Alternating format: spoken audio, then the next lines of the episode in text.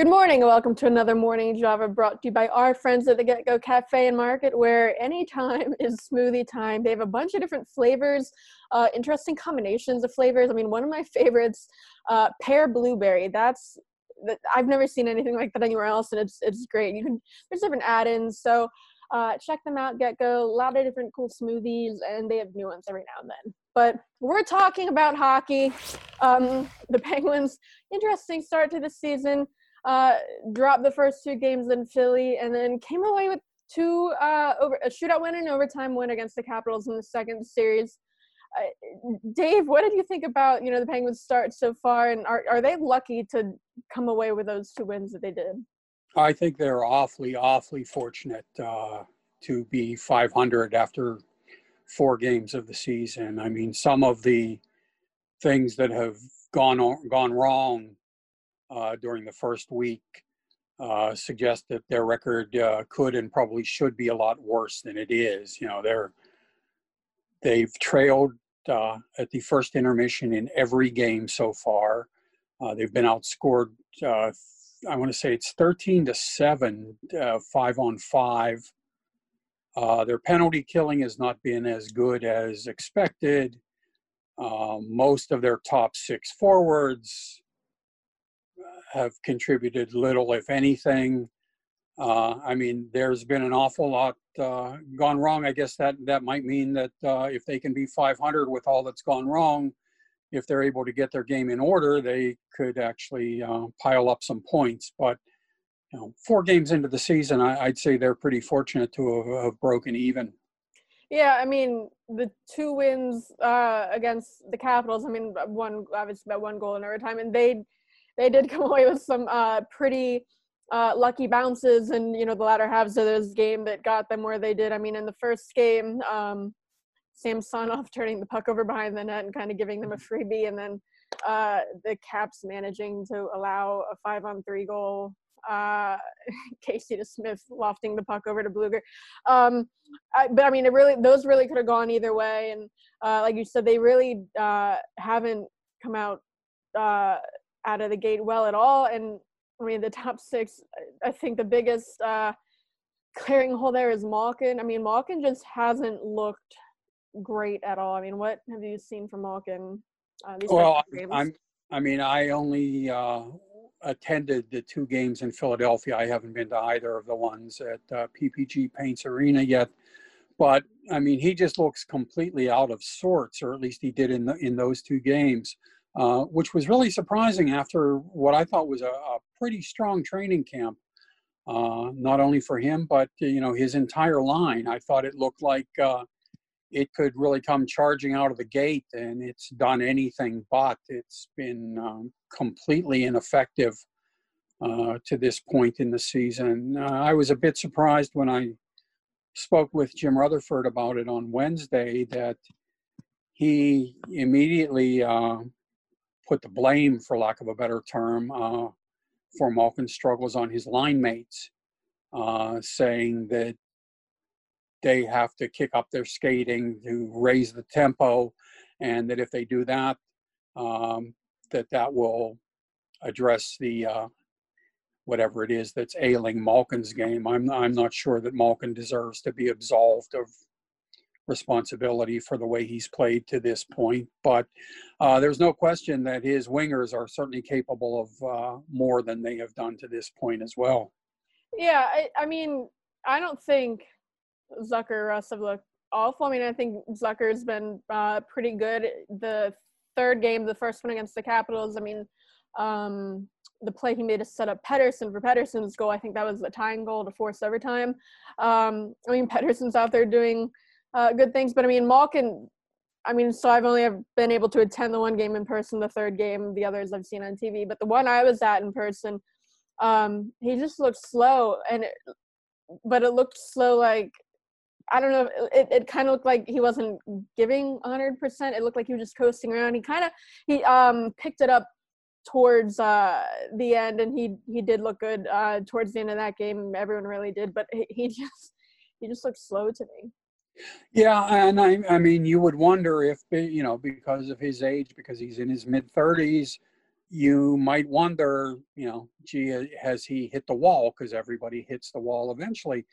But because he looked so good in camp, you, you, you really don't, you know, there there's not a cheap and easy explanation, I don't think, for uh, for what's gone on. But I do think it's safe to say that if the Penguins hope to accomplish much of anything this season, let alone uh, uh, contend for a cup, whether that's a realistic objective or not, they're going to need uh, production from the second line, and they're going to need much better play from Malkin than, than they've gotten to this point.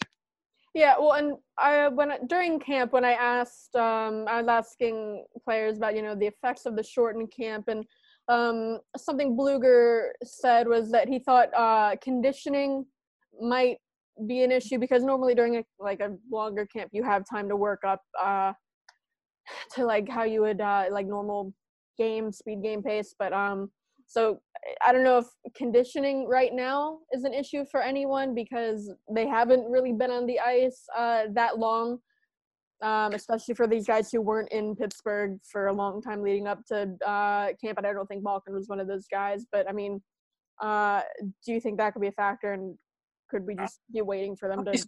It could be, but it's not. We're not talking about guys here who were injured and missed, you know, two weeks of a three-week camp, so they're behind everybody else. You know, everybody had the same preseason opportunities, and you know, guys in general do a, a pretty good job of staying in something close to game shape year round now. It's it's not. You know, there was a time when the preseason was used strictly to get in condition to play games, to drop extra weight that was put on during the off season, that sort of thing. That that's not an issue with guys anymore. There's you know there are too many guys who take care of themselves to to risk not doing so.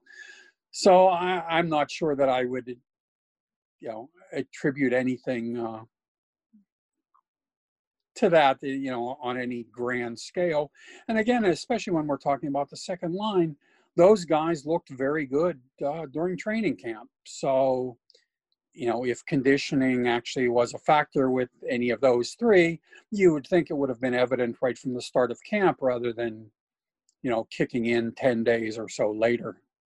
Yeah, wasn't it Mario that said uh, a couple weeks before camp he starts he stops getting fries with his club sandwich. Yeah. yeah. a month before camp opens. Yeah, that would that was his preseason uh, regimen. Uh, but it's safe to say there aren't a whole lot of Mario Lemieux out there. So I, I think other guys, you know, have to uh, work at it a bit more than he did. Can't blame it on the fries. All right. Speaking of injuries, uh, it wouldn't be a Penguins season without a couple, and only a couple games into the season, uh, they're dealing with some pretty significant ones. Uh, so the second game in Philly, they lost. Uh, Mike Matheson was apparently injured in that game. I don't know uh, how. It's not clear how, but uh, he's dealing with an upper body injury out longer term. So that's one left-handed defenseman down. Mm-hmm. Uh, and then in the last game against the Capitals, um, they lost Marcus Pettersson and Juuso Riikola during the game. They weren't out there for the third. Um, we didn't have an update after the game. Uh, they were still being evaluated for upper body injuries. Uh, they didn't practice Wednesday, so we didn't get an update. Probably uh, can expect to get an update Thursday after practice, but um, that's three left-handed D down. Um, uh, I, who who comes in? I mean, I think the answer is pretty clear if you look at who is on the taxi squad. But if if either um, Pettersson or Riikola or both of them can't go next game against the Rangers, what happens? Well, I, I think uh, P.O. Joseph uh, will make his Penguins debut. I, um, that seems almost like a, a given at this point. Again, we haven't been told anything official yet about the severity of the the two injuries from the Washington game Tuesday night, but at least early on there didn't seem to be any great optimism that that they would be back immediately. So and uh, you know the, the penguins like joseph i don't think they're wild about having to reach that far down the depth chart, you know, a week into the season to put him in there. But uh, when I spoke with Jim Rutherford on Wednesday, uh, he talked about how um, Joseph the uh, trajectory of his career. The Penguins had him playing some games in the NHL this season, or at least that that he they felt that he was prepared to do so. Um, again, I don't think they anticipated having to do it uh, before the end of January, but I, I don't think they will be uh, terribly shaken uh, if they do have to use him. Uh, the interesting thing, I think, if you want to take it that he's a given to get in, will be how they uh, approach uh, the sixth spot on defense. you know, do you go with Czuczman or do you put Cody Ceci back in? Um, you know, it's at, at, this point we don't have any indication of of what way the coaching staff is leaning. I I assume we'll get some uh, sense of that on at practice on Thursday, but uh, it's open-ended question at this point.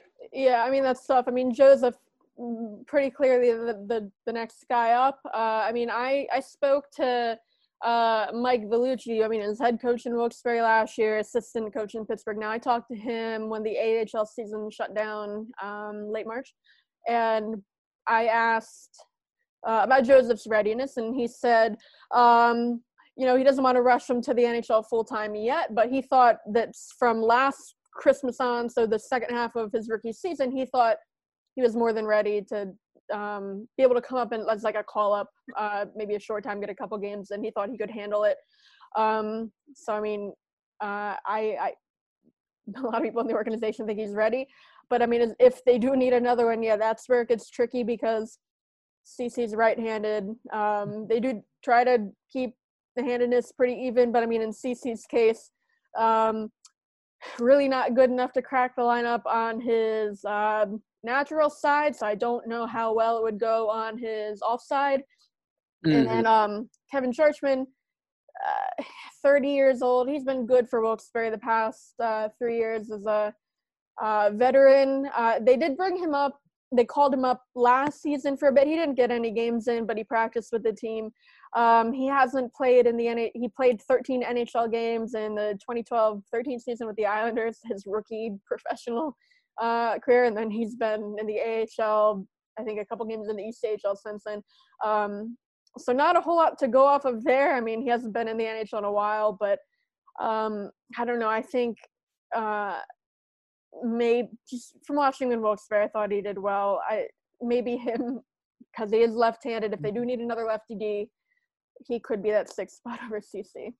And yeah, and it will be interesting if if they have to plug in two guys um, what kind of workload they give them. I, I get the impression that they would prefer to not overload Joseph if if he's in the lineup. You know, not have him play Chris Letang minutes or anything like that. Um, so if he's your first choice to go into the lineup, does that automatically get him on the number two pairing, or do you keep him on on the third pairing? um, just to limit the amount of time that that he's on the ice. I mean, that's that's a decision that uh, Mike Sullivan and his staff will have to make. You know, once they've decided uh, which two uh, they would want to put into the lineup, assuming that there's a need for two. Yeah, he uh, and I mean he played top line minutes in Wilkes-Barre uh, first power play. I mean, so he he's used to playing big minutes. Obviously, not in the NHL. Um, but he's a very, uh, very good, strong skater. Something Vellucci told me that I thought was interesting because with Joseph, everyone wants people who haven't seen him play. If they want to, like, a, they just go to his, you know, stat page, whatever, look at how much he weighs because he is a slender guy, and you know, write him off. You know, he's not strong enough. But um, I talked to Vellucci, and something he said was because they do, you know, the strength testing beginning of the season, and they do it, you know, mid-season and from that um, span, he said no one put on more leg strength, uh, more than Joseph on the team. He said his leg strength uh, more than doubled um, from the start of the season to mid season. And I mean, that's mm, more than a year ago now. He's had a full year in the weight room since then. You can only assume he's gotten stronger. Um, but um, I thought that's interesting. Uh, so I don't know. I think that bodes well for how we would be able to handle the workload. Yeah, and some guys are just wiry. Uh, they're not necessarily uh, physically weak just because they don't have large frames. Uh, yeah, I you know I'll, I'll withhold judgment on how his strength holds up at the NHL level until we see him play there, but based on his development to this point, that that's not something that I think is a major cause for concern before before he gets into a game. They don't have very many other options, regardless. So we'll see. All right, Dave. One of the other big questions heading into next game is uh, who the Penguins go with in goal. So I mean, Tristan Jarry started the first two games in Philadelphia. He got yanked in that second game in Philadelphia. Uh, the Penguins turned to Casey DeSmith. Um, to finish out that game and then to start the first game against the Capitals. And then he was back in net uh, against the Capitals. So, I mean, Casey DeSmith has the Penguins' only two wins this season. Um, and I think it's interesting. I mean, what do you what do you do moving forward? I mean, do you do you just ride Casey DeSmith in net until he loses or has a bad game, or you know, do you try to get Jarry back in net, back up to form as soon as possible? Oh, I I think DeSmith has done, you know, well. He's he's a backup. He's you know eh, you're you're not expecting him to be dominant. Um, and you know, as you noted, he he won two games for them, or was in in goal when when they won two games at least. Um, but it, I think if this team is going to achieve anything of consequence uh, this season, it's going to need strong play from from Tristan Jarry. And and even though he was far from at his best during the games in Philadelphia, I think uh, if it were my call, I, I would go with him in goal against the Rangers on, on Friday night. I I think you've you've got to get him in and give him a chance to get his game back, get his confidence back, and I, I guess possibly even to uh, verify that he will hold up under the the rigors of being a number one goaltender in, in this league. I don't think that was any great issue going into the season, and I'm not sure that it should be after uh, just two appearances.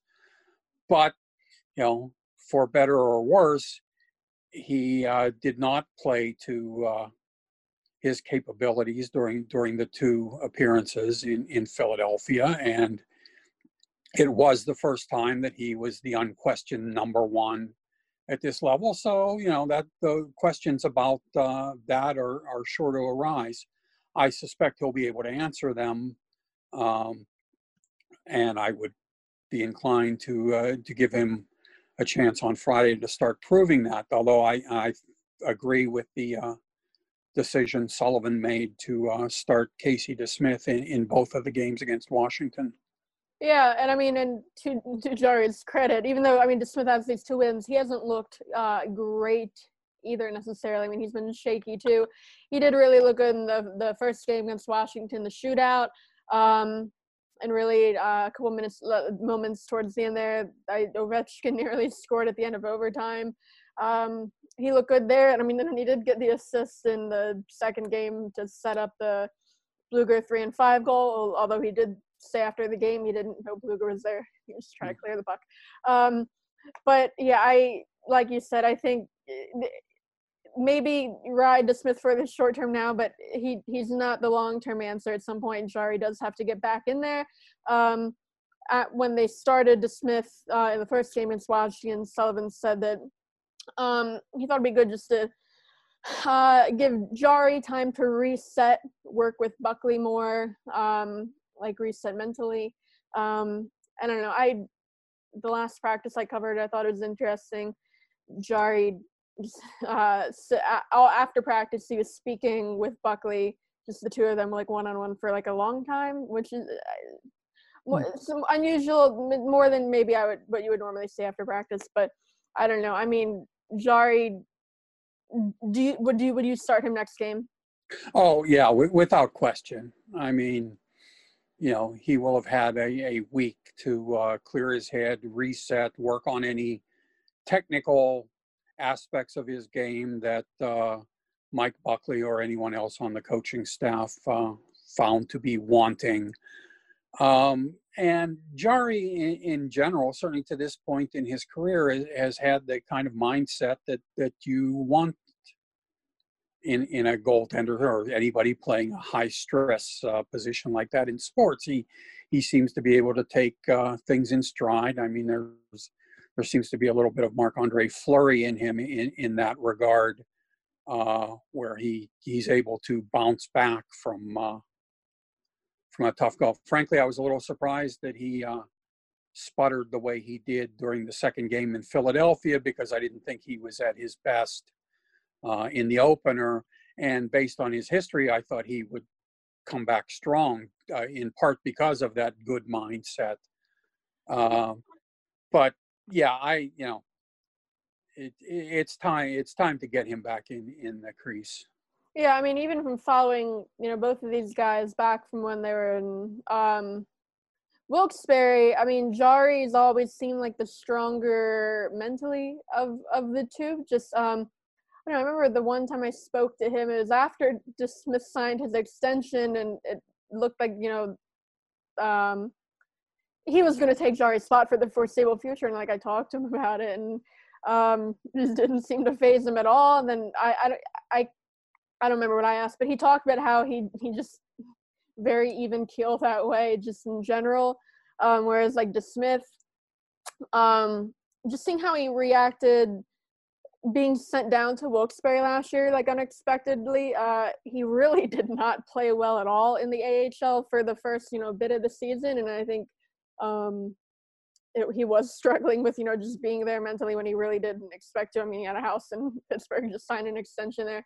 Um, so yeah, I, I, but I mean, I, I would put Jarry in, like you said, uh, no matter what next game, they just have to get him playing. Yeah, and I mean, this is not to absolve Jarry of responsibility for some of the goals in Philadelphia, but the guys in front of him uh, were hardly at their best either. Okay. Right? The Penguins had uh, quite a few grievous defensive lapses in, in, those games, and there were some of the goals that that Jarry allowed that I think he could have and normally would have stopped, but you certainly can't. Uh, pin the losses exclusively on him. He he contributed just like almost everybody else on, on the roster, but uh, it certainly wasn't uh, all on him.